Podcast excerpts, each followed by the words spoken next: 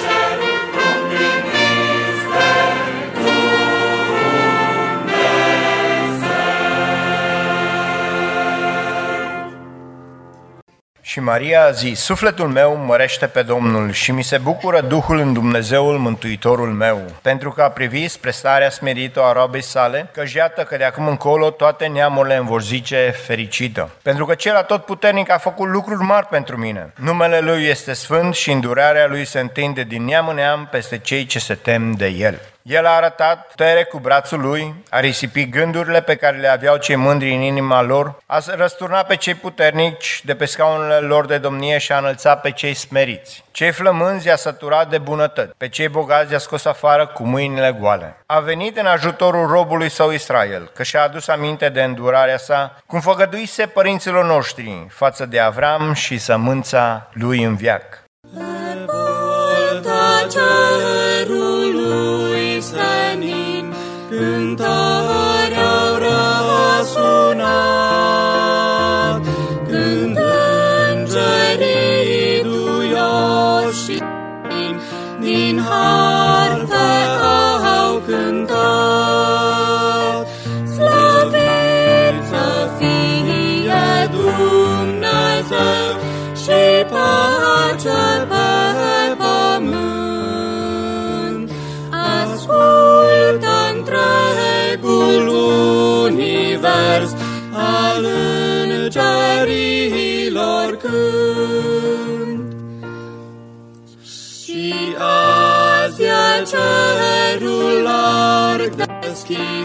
Iar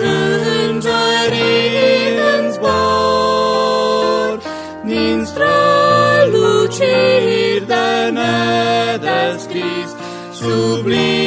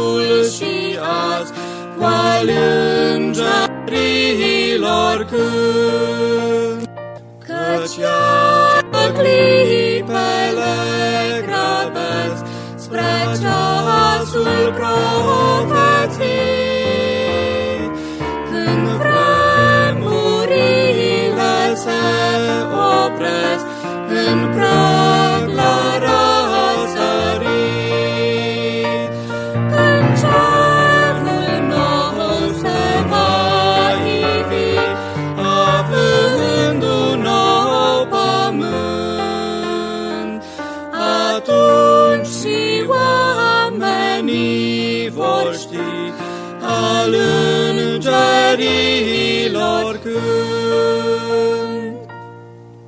Pe când ei erau acolo, s-a împlinit vremea când trebuia să nască Maria și a născut pe fiul ei cel întâi născut. L-a înfățișat în scutece și l-a culcat într-o iesle, pentru că în casa de poposire nu era loc pentru el.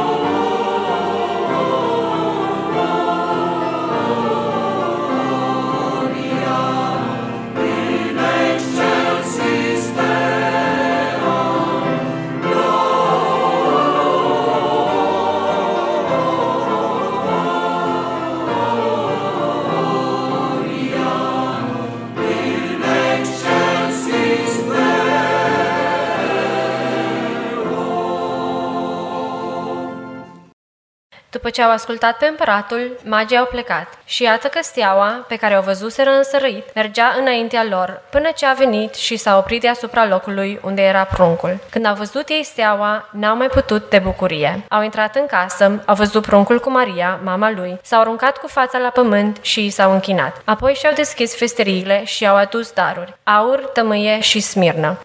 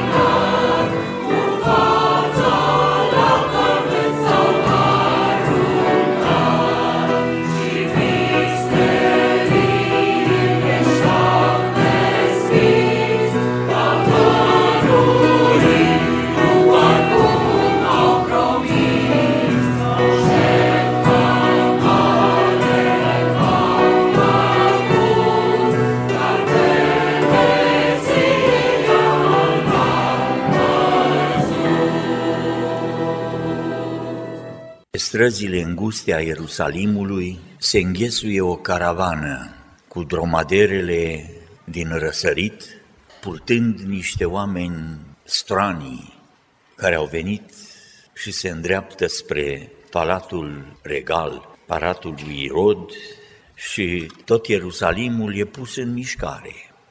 Cunoașteți întâmplarea pe care evanghelistul Matei o descrie legătură cu magii care au venit din răsărit. Aș fi avut trei întrebări la care să încercăm să răspundem. Întâi, de ce au venit? Apoi, pentru că nimic nu e la întâmplare, cum de au făcut popasul la Ierusalim și acolo, la Ierusalim, caută să vadă unde e împăratul nou născut. Și a treia întrebare, de ce Dumnezeu îi forțează când pleacă din Betleem să nu mai dea pe la Irod, ci să meargă direct spre răsărit. Iau numai prima. De ce au venit din răsărit? Când spune evanghelistul că au venit din răsărit, din Anatole, nu e numai un punct cardinal să știm că e estul. E vorba de îndepărtarea răsăritului. Au venit de departe. Și atunci întrebarea e, de ce au venit?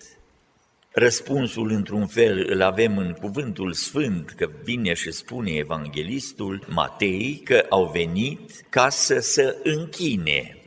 Unde este împăratul de curând născut al iudeilor, fiindcă i-am văzut steaua în răsărit și am venit să ne închinăm.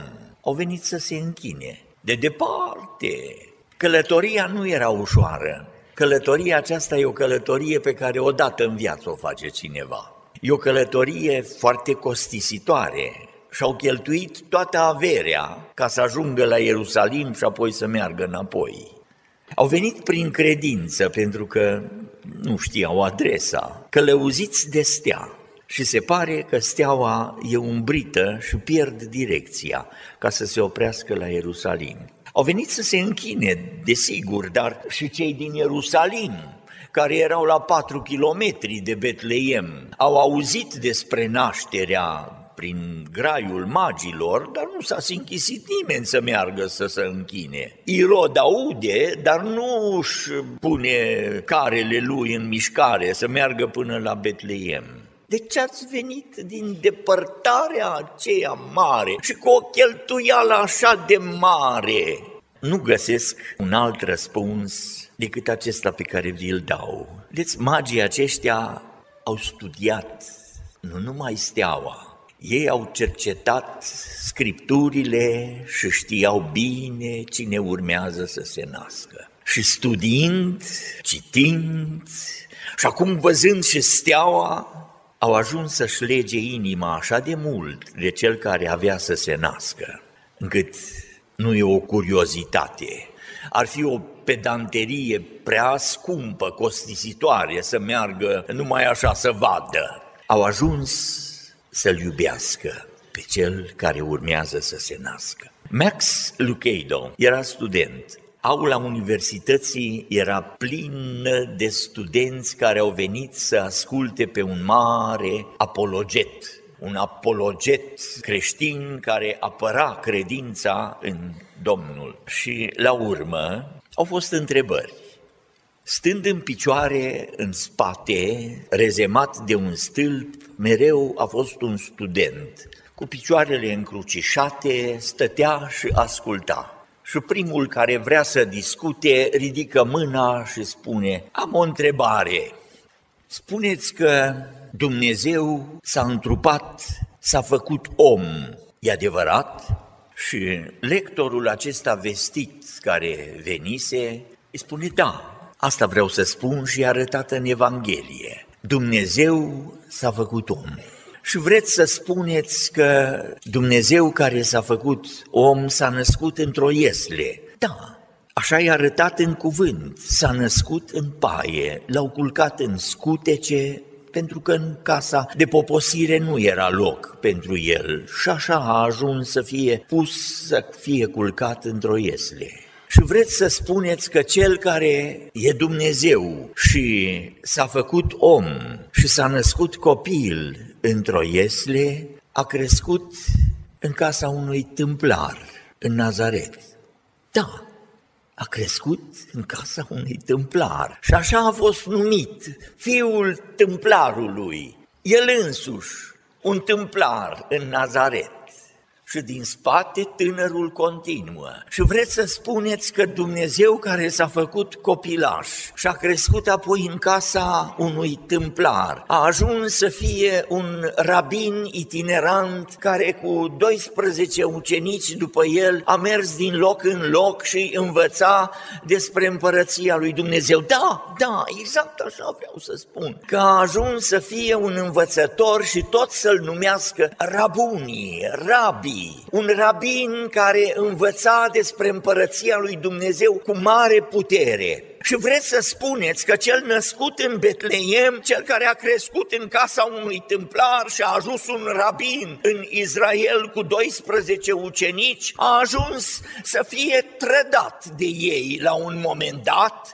și să fie prins de autorități, să fie judecat și răstignit.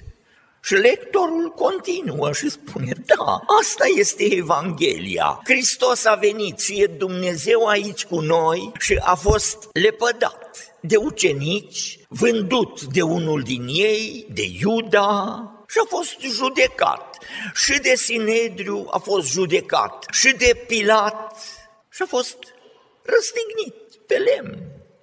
Și vreți să spuneți, nu să lasă studentul, Vreți să spuneți că copilașul acela care s-a născut într-o iesle și e Dumnezeu, spuneți între noi, că apoi a crescut în casa unui tâmplar, într-o casă săracă și apoi a ajuns un învățător care să aibă cu el niște ucenici și apoi să cutreiere Galileea, să ajungă prin Samaria și Iudeea, să fie trădat și să fie răstignit și apoi să învieze din morți a treia zi și apoi să se înalțe la cer? Și profesorul îi spune, cunoști bine Evanghelia. Exact asta este Evanghelia. S-a născut în Betleem, a crescut în Nazaret, a fost un învățător, a umblat printre oameni, ca apoi să fie răstignit, așezat într-un mormânt, să învieze și apoi să se înalțe la cer. Mai ai ceva de spus? Privirea studenților era îndreptată când în spate, când în față. Și tânărul se scarpină în cap și spune, nu vi se pare că toate acestea, dacă spuneți că Dumnezeu a coborât jos pe pământ, a umblat aici, a fost răstignit, a fost pus într-un mormânt, a înviat, s-a înălțat la cer și toate acestea pentru că ne-a iubit Dumnezeu, că așa e ce spuneți, atât de mult a iubit Dumnezeu lumea că a dat pe singurul lui Fiu. Nu vi se pare că totul e absurd? S-a făcut o liniște în universitatea aceea și Lucheido, el era unul din studenți și acum toți se uită la lector. Și profesorul universitar dă răspunsul. Da, e absurd. Și Luchedo dintr-o dată s-a enervat. Ce răspuns e ăsta? Ce răspuns e ăsta? Că parcă tot creștinismul și tot ce gândim noi pare absurd atunci. Au trecut ani peste Lucheido și vine el și spune în încheierea capitolului, profesorul avea dreptate.